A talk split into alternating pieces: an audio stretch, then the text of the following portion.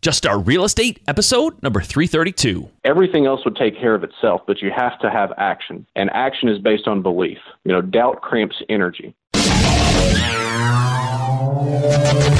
All right, guys, thank you for joining me here on Just Start Real Estate. I am so excited to be here with you today talking real estate and getting into some awesome, awesome conversations with great people. But before I do, guys, there's something I want to talk to you about, and this is very serious. I am asked all the time, probably the number one question that I'm asked by new investors and experienced investors alike is what has made the biggest difference in your business over the last seven or eight years that you've been involved in real estate, how did you go from a start, you know, just starting out and being a beginner to actually ramping up your business to be a multi-million dollar business? And you know, I, get the question a lot, so I have a lot of time to think about it, and I'm thinking about it a lot. I can honestly say there were really two things that made the biggest difference in my business and really in my life. And the first one was that I, I needed help, right? I didn't know everything. I thought I could do it on my own. I struggled for a number of years trying to do this business all on my own. I figured I am a reasonably intelligent person, maybe not the smartest guy in the world, but I am reasonably intelligent. I should be able to do this on my own. I can figure it out. All the information is out there. I don't need any help. And boy, was I wrong what there what happened was I put in a glass ceiling above me. I really put a limit on what I could do because I couldn't do anything more than I already knew or had the capacity to learn all on my own. And yeah, maybe over the course of a you know maybe t- uh, double or triple or quadruple the amount of years I had been involved, maybe at some point I would have figured it out. But honestly, guys, the biggest thing that has changed my business in the last two to three years, and I've been doing this podcast now for about uh, I think we're going on four and a half, five years. Even from when I started this podcast, I have had a tremendous and dramatic increase in in my business growth and it's all been due to really one core idea. I needed help. I needed someone to help me get past the artificial barriers and the glass ceiling that was above my head. And what did that was coaching. I, I got to tell you, I was not a big fan of coaching early on, but now that I've seen what it has done for my business, I am a huge fan of coaching. I am convinced that there's no way for a person to take their business and grow it exponentially based only on their own you know experience right? Eventually you will grow right? But i'm talking about exp- exponential growth rapid growth getting from 0 to 100 you know in in light speed kind of a thing. Everyone can get to their goal eventually but to be honest with you coaching does more than just tell you what to do and what not to do coaching, good coaching, will give you a roadmap to where you want to go. So even if you're going a million miles an hour, it's tough to grow. It's tough to get to your destination without a map that shows you how to get there. And the best coaching will not only hold you accountable and encourage you and give you tools, that coaching will also provide a roadmap of how to get to from where you are to where you want to be. And that is the number one thing that has changed my life and my business. The other things that came from coaching was learning how to create systems and processes and people in order to grow my business quickly, but also responsibly and successfully, guys. So I'm telling you, if you want to grow your business in 2017 and beyond, there is really no other option that that you can really turn to that's going to give you the same results as coaching. If you want to know more about the coaching that I got or coaching in general or whether or not your business is ready for that next level and coaching is the answer, you can reach out to me. There is a, a link on my on the website at juststartrealestate.com. On the right-hand side, it says talk to me about education, right? Simple as that. It's not an order form, it's not a sign up form, there's no obligation. It simply is a link that will help you set up a 15 minute phone call with me where you and I can discuss your business and decide if if coaching makes sense in your situation. Um, I, I would love to do this for you. Obviously, it takes up my personal time, but I'm willing to do that because I feel so strongly about coaching and what it can and will do for your business. So go to my website at juststartrealestate.com. On the right hand side, click on the little banner there that says Talk to me about education. I'll hop on the phone. You can schedule a time that works for both of us. I'll hop on the phone and, and we'll talk about your business for a few minutes and see if coaching is something that would benefit you. I would love to talk about talk to you about it. I hope to talk to you soon. Go there, check it out, and hopefully we'll be talking very soon. All right, guys, thank you for joining me here on Just Start Real Estate. I appreciate you being here. I appreciate you tuning in, and I've got a treat for you today. Uh, I am excited about my guest. It's we've we've kind of been going back and forth on back and forth a little bit, struggling to to make this happen for various reasons, and uh, it's finally on. Uh, I've got on the line uh, Brad Smotherman. Uh, it, it's someone who was actually introduced through Justin Williams, and any any uh, referral or, or, introduction through Justin is uh, is a solid person as far as I'm concerned. So we're going to dig into Brad's uh, business and kind of figure out what he's up to down there in Tennessee. Uh, but just to give you an idea, uh, Brad's a, a wholesaler, uh, a rehabber, and a land developer based out of Nashville, Tennessee, which I was in Nashville just a few weeks ago. So we'll talk about that too. But uh, Brad started in real estate at the age of 18 by getting his real estate license and selling new construction. In 2010, Brad retired his real estate license and began doing investment full time by doing sub to wraps. And we'll we'll talk about that and let you know what that means. Now Brad enjoys buying and selling houses and working more more and more toward tract land developments, which is very cool. And I don't talk to a lot of people who do that kind of thing, so I'm I'm excited to dig into that. Hey man, Brad, it's it's good to have you on, buddy. Thanks, I appreciate this. Hey man, it's great to be with you. Thanks for having me on. Yeah, yeah, no problem. And it's kind of cool to find out you're you're in Nashville. I was literally just there a few weeks ago with our uh, seven figure flipping coaching program, that what a cool town, man. It was a lot of fun. We actually went there for this for this mastermind, this three day intensive mastermind with uh, with Justin and, and Andy and the and the boys. But uh, I had we, me and my partner had our wives come down and we just extended it and just hung out a few days in Nashville. Man, it was cool place to be. Very fun. Well, we've had a lot of growth here, and I mean, it's becoming a really, really great city. They're actually calling it the Athens of the South, if you can believe that. well, they have the Parthenon there, which I didn't get a chance to get to. I wanted to, but it was closed. We were going to go on the last day, and it was unfortunately closed on that day, which was a bummer. But yeah, man, it, I, I, can I can see why it's cool. It's actually I heard somebody refer to it as uh, Nash Vegas. it's it's a cool absolutely that that downtown area, man. Is just it's like I joke around, but I said it's like like a bar with a live band followed by a boot store followed by a bar with a live band followed by a boot store i was like i was there with my wife and i said i am probably going to end up buying boots while I'm here. And I, I don't even know if I really need them or want them, but it seems like the thing to do when I'm walking past all these stores and they have all these deals, two for one, and like all this stuff. It's super cool though. We had a great food, obviously. I mean, ate way too much, but man, what what great bands and just music playing. It's just a cool, fun environment.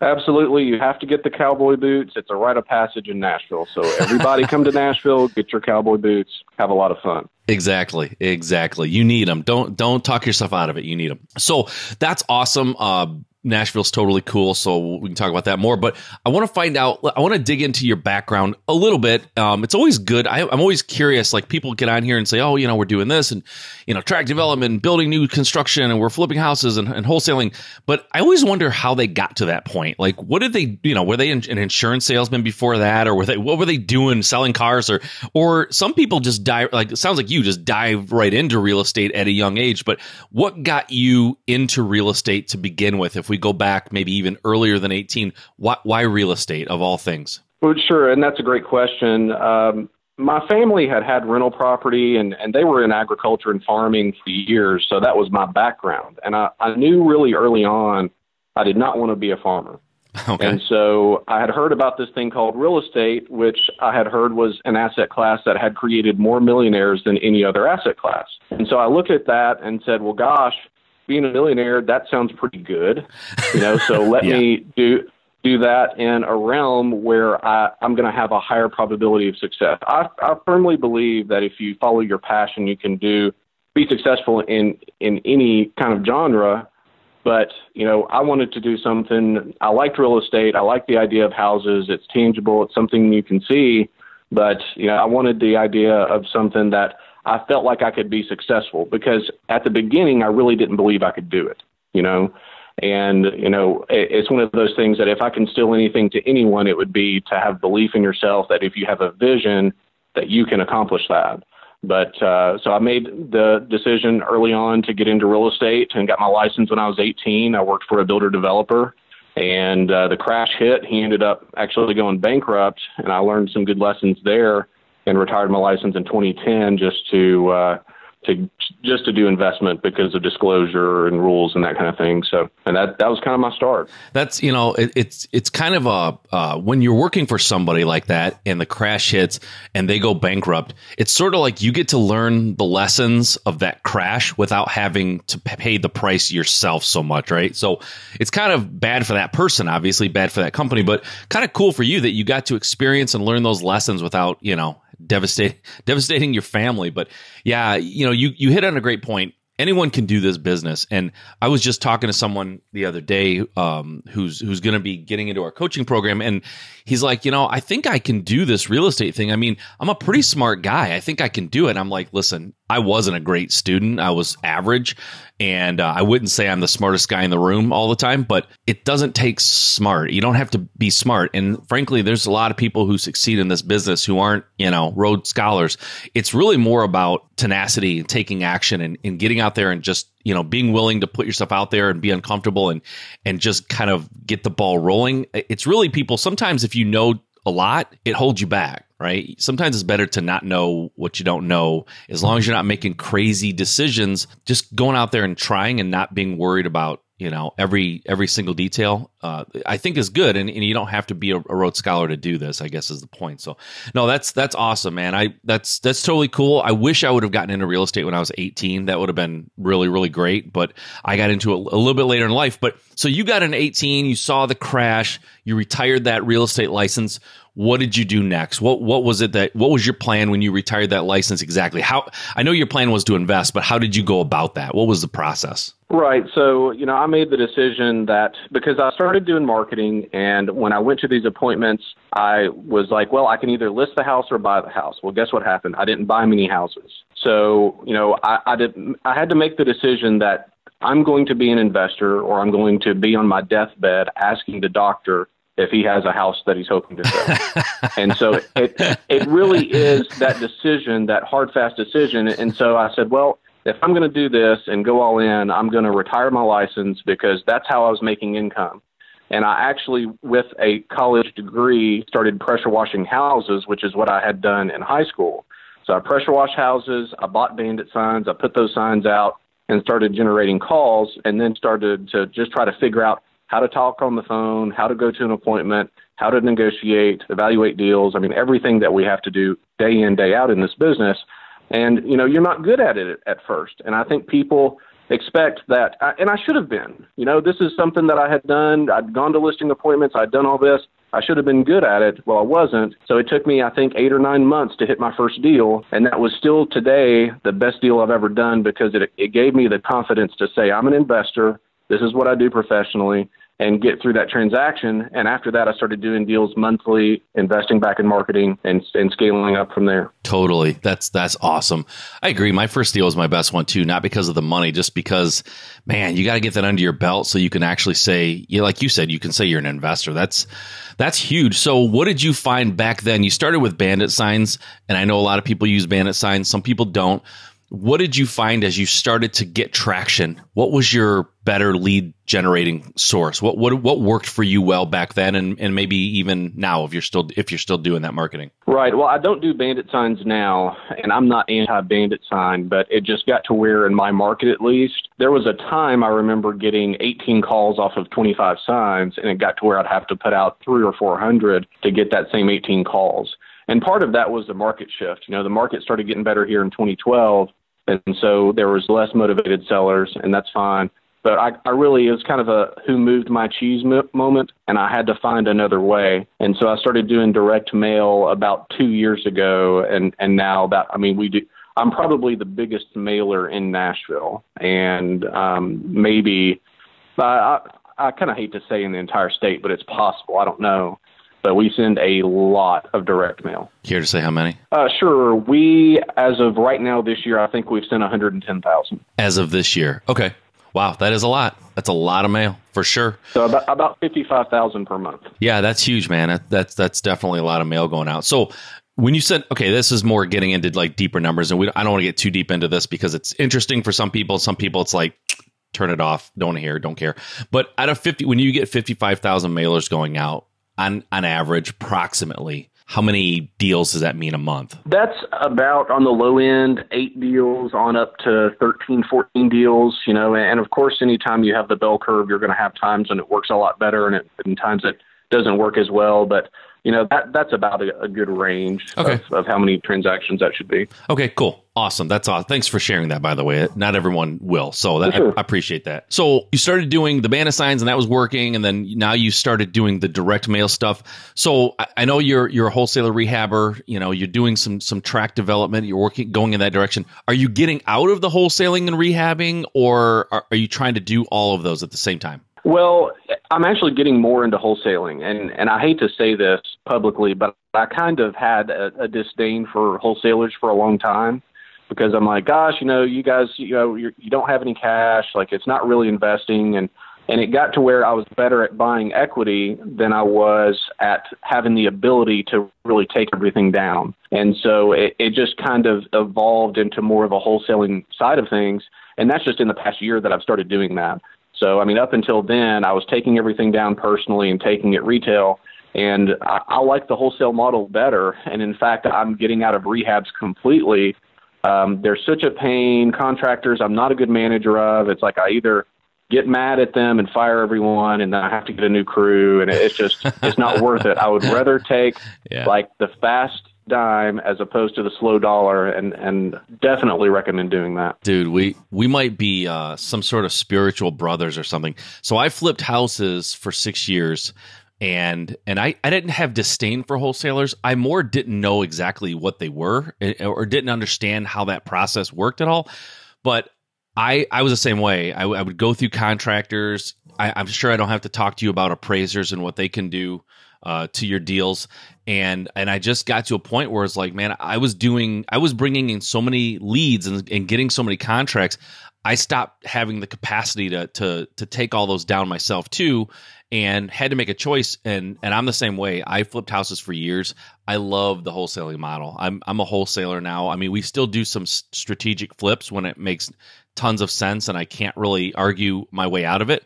But I don't set out to do any flips anymore and I absolutely love the wholesaling model. And it, I, am almost like I could do a, a, whole show like without even taking a breath on my frustration with people and the way they look at wholesalers because you know, with all the mailing you do, the money you spend every month to say that we don't have any skin in the game or you know it's like kind of a hacky thing it's like no w- there's a lot of time and money and effort spent to generate these leads and get these contracts. And frankly in my market there's kind of this stigma that you know wholesalers only deserve a couple thousand dollars like they're not doing anything. So if you take more than a few thousand dollars out of the deal you know you're just being unethical or you know you're being a bad guy and i'm like no if i if i can negotiate if my if my guys or my people can negotiate these prices these contracts down super low and i know what you want to make in the deal and you you're you're getting what you want what I make is really none of your business. Because if the market goes up when they're rehabbing this thing and the rehabber makes more or the or the the ability to they, they have ability to price it higher than they anticipated, what are they gonna do? They're gonna they're gonna price it as high as they can, right? They're gonna get the most out of it. So on the front end, I do the same thing, right? If I can sell a house for hundred thousand dollars to a rehabber and he's making good money doing that, if I negotiate and I got it for ninety five, I guess that's I make five. But if I got it for fifty, guess what I'm gonna make? I'm going to make 50. So that's just the way it is, right? We're going to we're going to it's a business on the front end too and a lot of people don't give wholesalers that the credit that they're due. So that's my that's my two and a half minute rant, but I've got an hour long rant that I could go into. well, we'll just leave it at that. Exactly. I completely agree. exactly. So that's cool. So okay, so you're doing you're doing rehabs now. You're more into wholesaling, but you are going toward the tract uh, development. First of all, before we get into the tract stuff, because I'm I'm interested in that. I really have no knowledge, no experience, and I don't know if I've even talked to anybody who's really doing that. But as far as the wholesaling goes, I'm always curious. What is your what's your business look like? How do you have people on your team? Team that help you? Are you a one man band? How how does that look? Oh, I mean, there are times when um, you know I had wished that I didn't have, and it was really the contractors. You know, those kinds of, of uh, problems that you have with trying to maintain systems and that kind of thing. And I guess it comes down to what's highest and best use and what do you enjoy. I don't enjoy rehabbing. but I really enjoy marketing and I enjoy um, having a team, a professional team. So I've got um, in my office some five or six people. We have a, couple people on the phones, um, one person bookkeeping, and uh, we're running mail out. Uh, all of my mail is done in house, so we bought this really huge printer to do all of this stuff. Um, so we're doing all of that in house so we can control it better. But uh, yeah, I mean, we we have a team and we're growing. We're we're mailing in Dallas now uh, Dallas Fort Worth area, and we're we're about to start in Florida. So I mean, we're we're going to be growing that team and putting more boots on the ground, and you know, just having a lot of fun, man. I mean, at, at the end of the day, I'm I'm living what I had hoped to live seven years ago. Yeah, you know? that, that's and, awesome. Um, it, it it's very humbling to to do this and and you know be able to to say this is my job every day. Absolutely, I feel the exact same way. I sometimes it, you get in the grind and it's like it's a lot of work and there's there's stuff involved that it's kind of stressful. But ultimately, would I trade it for a nine to five? Heck no, man. I'm working for myself. I'm I'm doing great. Everything's going good. Now I'm curious. You're going into the Dallas Fort Worth uh, market. I, am not in that market, obviously, but um, I hear that's insanely competitive. Why did you choose that market? Well, I've actually got a partner in Dallas Fort Worth, oh. and so he he's there on the ground. He's boots on the ground, and they keep popping up in the top ten markets in the U.S. There's a lot of equity to be purchased there, and uh, there's some really good uh, wholesalers out there. So I mean, I I kind of feel like if we can go up there and, and and compete with them, we can go anywhere.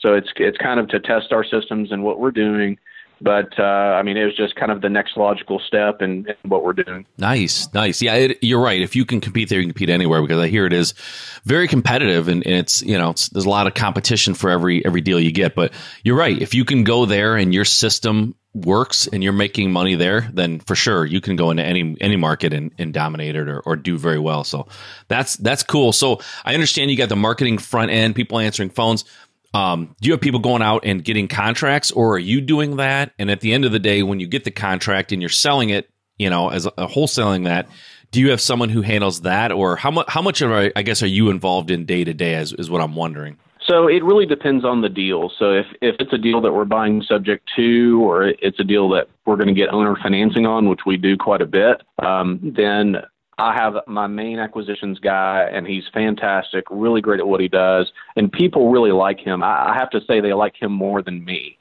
So you know, yeah. if I can, like he is such a personal, personable kind of guy, and they really like him. So I'm going to send him to those. If it's a deal that needs a lot of cash, or it's a deal where it's kind of marginal, or we just for some reason feel like my personality type might be better, then I'll go to that if I need to. But it's it really doesn't happen that often. Um, what I'm doing more is overseeing everything. I really like to be in the call room and listen to the calls.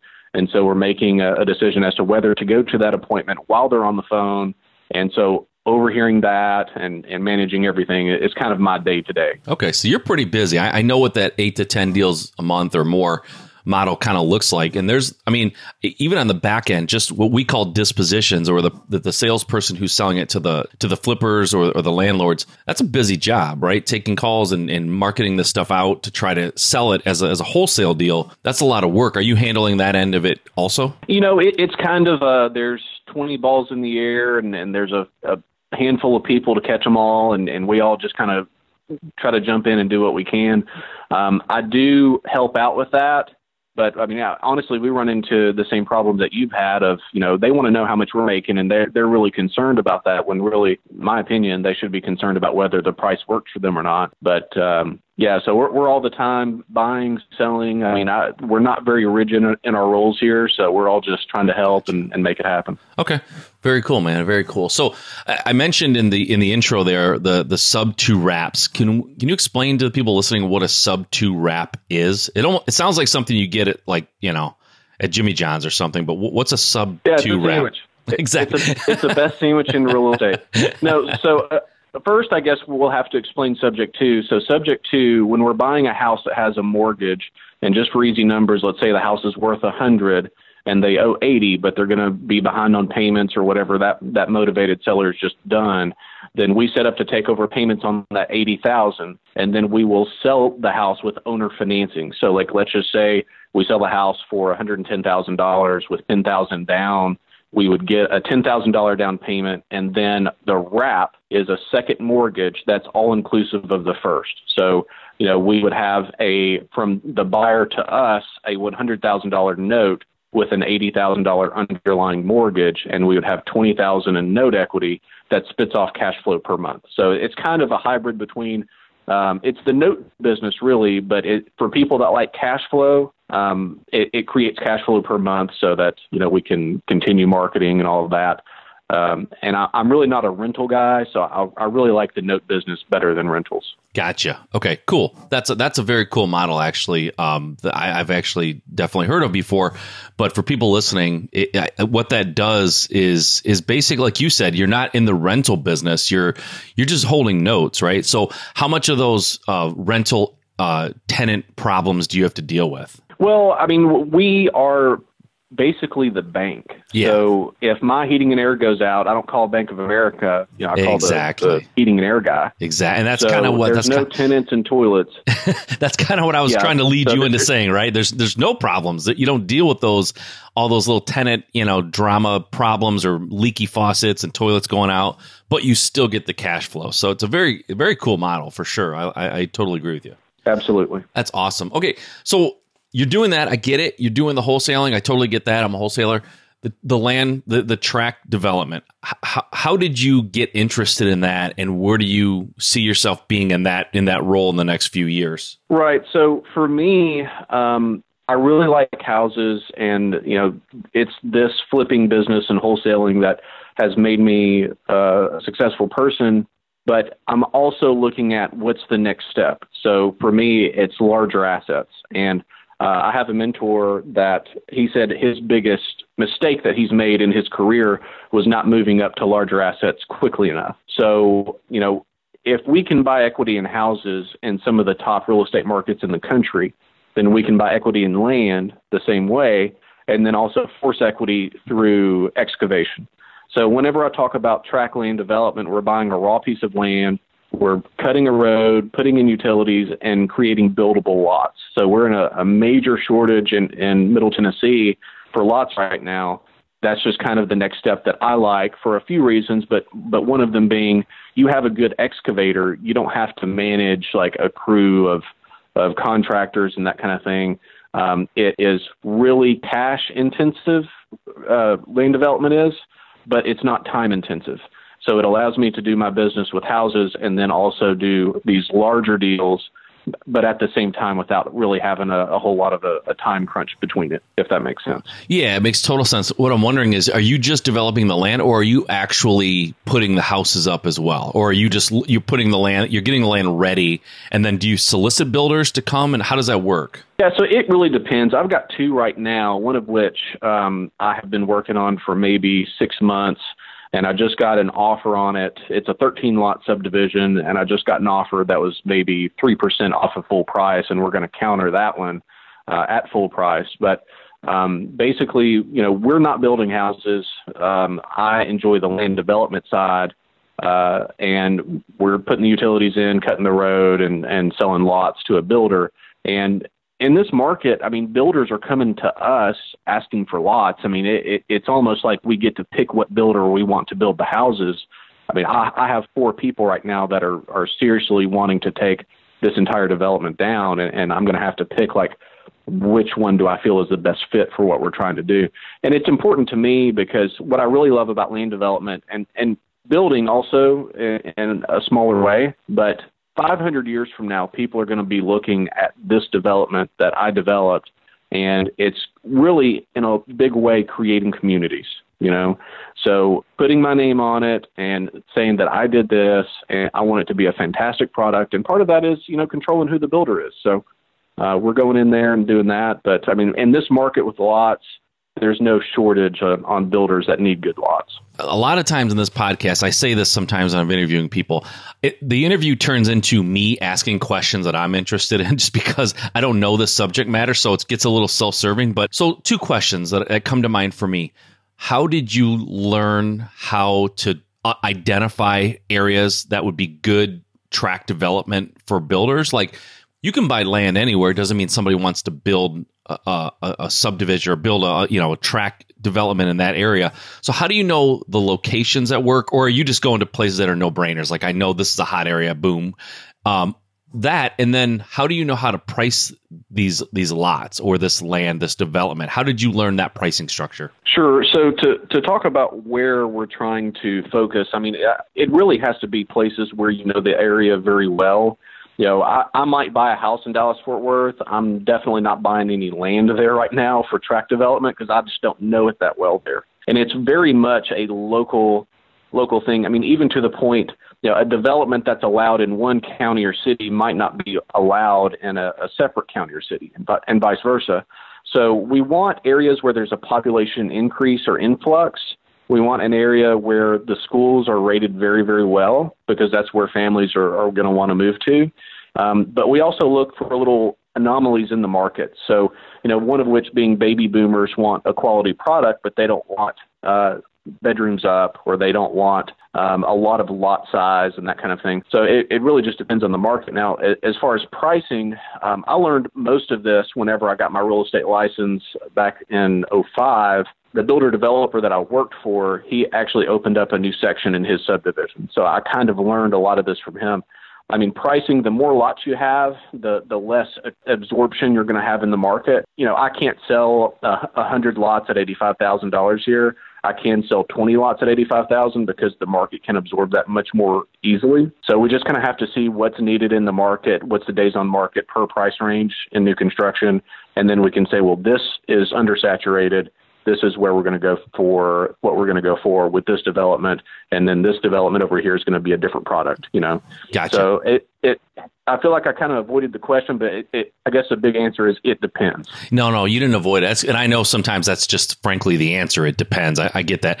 So, a couple follow up questions. So, when you sell this this this development to a builder, are they buying like all the lots, and if they can't sell the houses, that's kind of on them? Like, are you out once they buy this development? Are you like out of that deal and you just move on to the next one, or do you somehow remain in that and share in the risk of whether or not these houses are selling or whether or not they lose money or any of that? Right. So when we're selling lots, we're practically out. Now, on every lot that I sell, I do take a uh, first right of refusal on that sub on that lot because what I don't want to happen is a builder comes in and buys 20 lots and then sells those lots to a builder that I don't want in my development.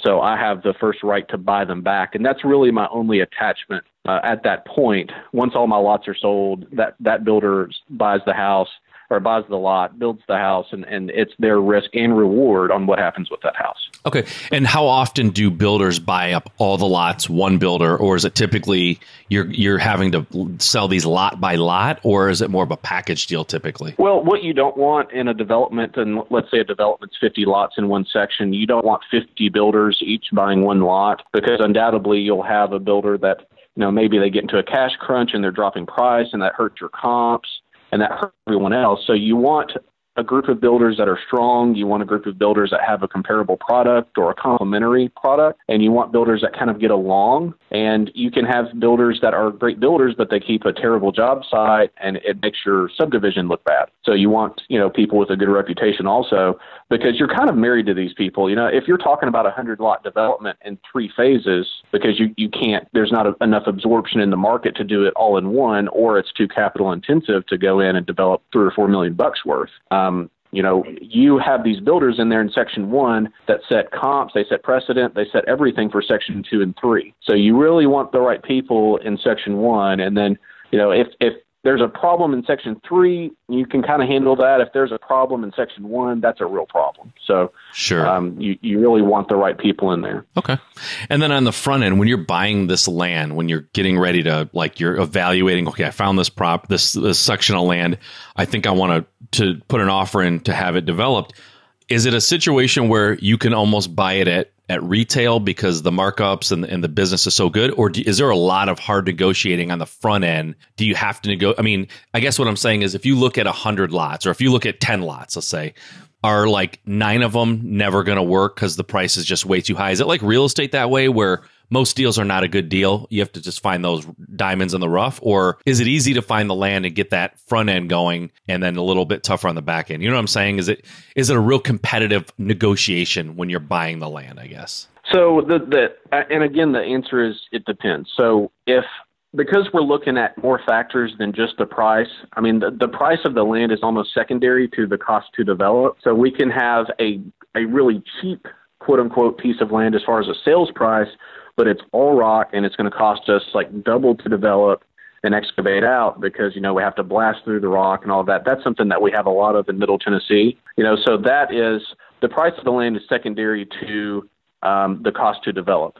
So you know we can buy really cheap land um, and make that work maybe, but we would much rather pay more for the land and have an easy excavation. So, um, to, to, answer the question, we can absolutely pay appraised value and make it work. But through the marketing machine that we have, I mean, we're not finding that that's really necessary.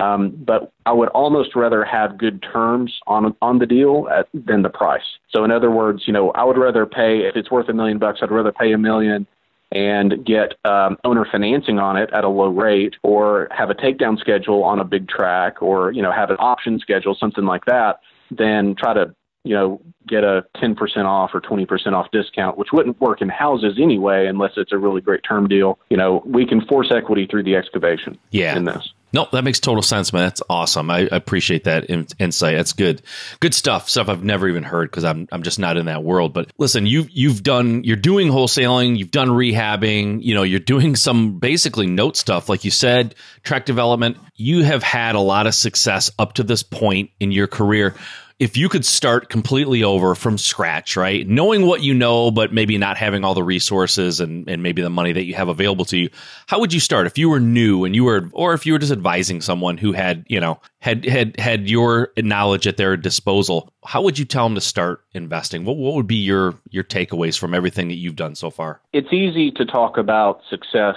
now, but for years it was not this way for me. So, what I would say is start where you are. You know, a lot of people, and it begins with mindset. So, a lot of people have the mindset of, I don't have any time, I don't have any money, I don't know how to talk to people, I don't know where to start. Well, when I started, I didn't have any time, I didn't have any money, I didn't know where to start, and I needed education, believe me, okay, because I did not know what I was doing. And if you can kind of change the mindset from, I don't know where to start to, I start where I'm going to start where I am and from um, I don't have any money to I have enough money to run this ad or to begin my marketing machine. Everything else would take care of itself, but you have to have action. And action is based on belief. You know, doubt cramps energy. So if you can have a belief system where if you have a vision, like look, at the end of the day, if you have a vision, you can accomplish that if you continue to move forward forward to that, you know, and you have to get started. Start where you are learn about the niche that is interesting to you. If you're a rental guy and you like rentals, learn how to buy sub to. If you want to flip, you need to learn how to to negotiate, learn how to buy sub to, and learn how to buy on terms. You know, everything else will take care of itself if you just begin. You don't have to see the entire road just around the curve. If I could tell you anything, like you have to get started. You start where you are. Nice. I love it. You're like dovetailing right into my just start, you know, motto. That's awesome. Um, did you say doubt cramps energy? Is that what you said? That's right. That's cool. I've never heard that. I wrote it down as you were saying it. I was want to make sure I got it right. Doubt cramps energy. I love that. I've never heard that in my life, but I love that one. That's a good one, man.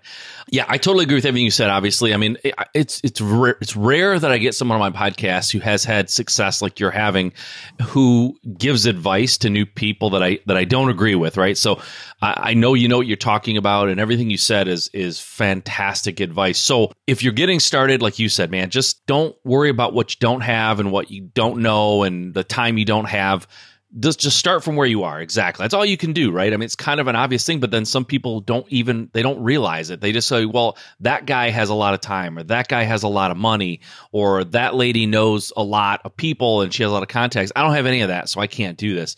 Totally not true. You just have to start where you are right? The road the journey of a thousand miles start with the first step kind of a thing just take that first step and and start your process and, and you'll get there so what is next for you i know you're doing land tract development that's something that you're actually into right now what is on the horizon for you out there in the next three to five years, where do you see your business? Where do you see yourself? I don't even know how old of a guy you you are. Um, I'm assuming relatively young, but where do you see yourself being in the next you know half dozen years? Yeah, so I I'm 30 years old and um, ha- having so much fun with what I'm doing. But I'm al- always looking at what is next. And for a little while, I really wasn't sure what that is. Um, I do feel like we're in a position in real estate to where um, the sky's the limit.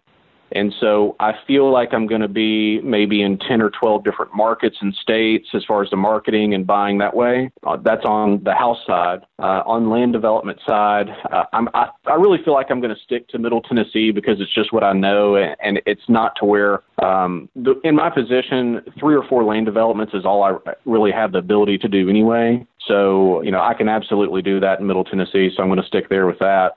Um, I'm, I'm kind of toying with the idea of uh, maybe uh, uh, some hotel or you know that kind of investment and and kind of building up a cash flow base because it's not something that I have an interest in residential rentals, but I do have an interest in in commercial rentals. So maybe go on that side also. Um, but uh, who knows? I mean that that's kind of the plan right now. We'll see where it takes us, and you know, but right now we're focused on the day to day and. You know, every day it's it's still the same. We're starting where we are. Yeah, that that's awesome, man. It's just it's cool to hear what people's mind like where their mind is at with with their development of themselves and their business because when you start out it's like, man, if I could just, you know, flip my first house, that would be great or if I could just wholesale my first house or whatever it is. But once you get going and you get a little bit of momentum and you have some success and you start your your mind starts like opening up to, holy cow, there's just a lot of possibilities in real estate. Like you said, the sky's the limit. You can do anything. Land development, I mean, new new builds wholesaling, it's all out there. And once you sort of understand a section of this, it's fairly easy to take some of that knowledge and apply it to something else, learn what you have to learn there, and then just kind of blossom out from that point. I mean, did you ever think you'd be talking about land tract development, hotels, apartment build, you know, all these kind of things when you were trying to get your first your first deal done? I mean, it's just amazing where this can go if you just open up your mind to that, right? So that's uh that's awesome, man. I, I just want to say we've talked about a lot on this call. I, I know, like I said, you know, we had a little back and forth trying to get this going. Um, and I appreciate you sticking with it and and making time for me. You're a busy guy. You run a very successful business, so I appreciate that. I appreciate your time and, and all you you know your openness and, and willing to share what's going on in your business. Right, that's very cool of you, man. Thanks. Yeah, absolutely. I've had so much fun, and, and maybe we can do this again sometime. Yeah, I'd love to do that. I'd love to stay in touch and uh, and kind of keep tabs on where you're going because I, I think what you're doing is very cool and, and it's interesting to me too. So, yeah, man, thanks. I, I appreciate it very much. Good luck to you in, in all your future endeavors. And again, thanks for doing this and, and thanks for uh, you know talking to people and, and helping out. I, I really appreciate it. Yes, sir. Thanks again. All right, man. We'll talk to you soon. All right, guys, that's it for this episode. I hope you enjoyed it as much as I enjoyed bringing it to you. Guys, before we go, one quick thought one thing that I've learned in real estate over the last few years, and it's a really a, a, recent discovery for me, is I am struggling, and I have struggled over the years with keeping track of my books for my business, right? It's the less one of the less sexy aspects of real estate, and it's nothing that you ever see, you know, talked about or the gurus don't really talk about it, but doing your books properly will make your life so much better at the end of the year and at tax season. It's not something like I said that people talk about a lot because it's not exciting, it doesn't get people excited, but I can tell you what is the opposite of getting excited is being completely miserable. And i know that in the past i have been miserable at tax time because i didn't know where to start. I was sort of like kind of halfway getting things to my accountant and it was a real disaster. So if you want to avoid all of that headache, you need to hire a bookkeeper. And I am using the best. I am using a company that I actually personally train them to understand this business and to learn and know how to keep the books properly for real estate investors. I sort of trained them in real estate and they applied that to the books so that my bookkeeping is completely hands off. They do everything. They get everything ready for the account at the end of the year, and you just basically hand over the information. It's so easy. They're they my my my bookkeepers like pay contractors and give me reports on my business, the status, a P&L, a balance sheet. They can run reports and tell you exactly where you are all the time and keep track of all the money going in and out. Guys, these guys are the best. I highly suggest that you check them out. If you go to REI Books online.com. You can go and see what they're about. You, you can get in touch with them and, and talk to them and find out if, if it's a good fit for you. But if you go to REI Books online.com you can get a hold of them there and guys you'll be glad you did because like i said it's not one of the more sexy things to talk about in real estate but it is one of the most overlooked and recklessly handled area of real estate that I've I've seen in all my years. So check them out and I think you'll be very happy that you did. Okay, until next time, if investing in real estate is your dream, there's only one way you can make it a reality. Just start. Yeah.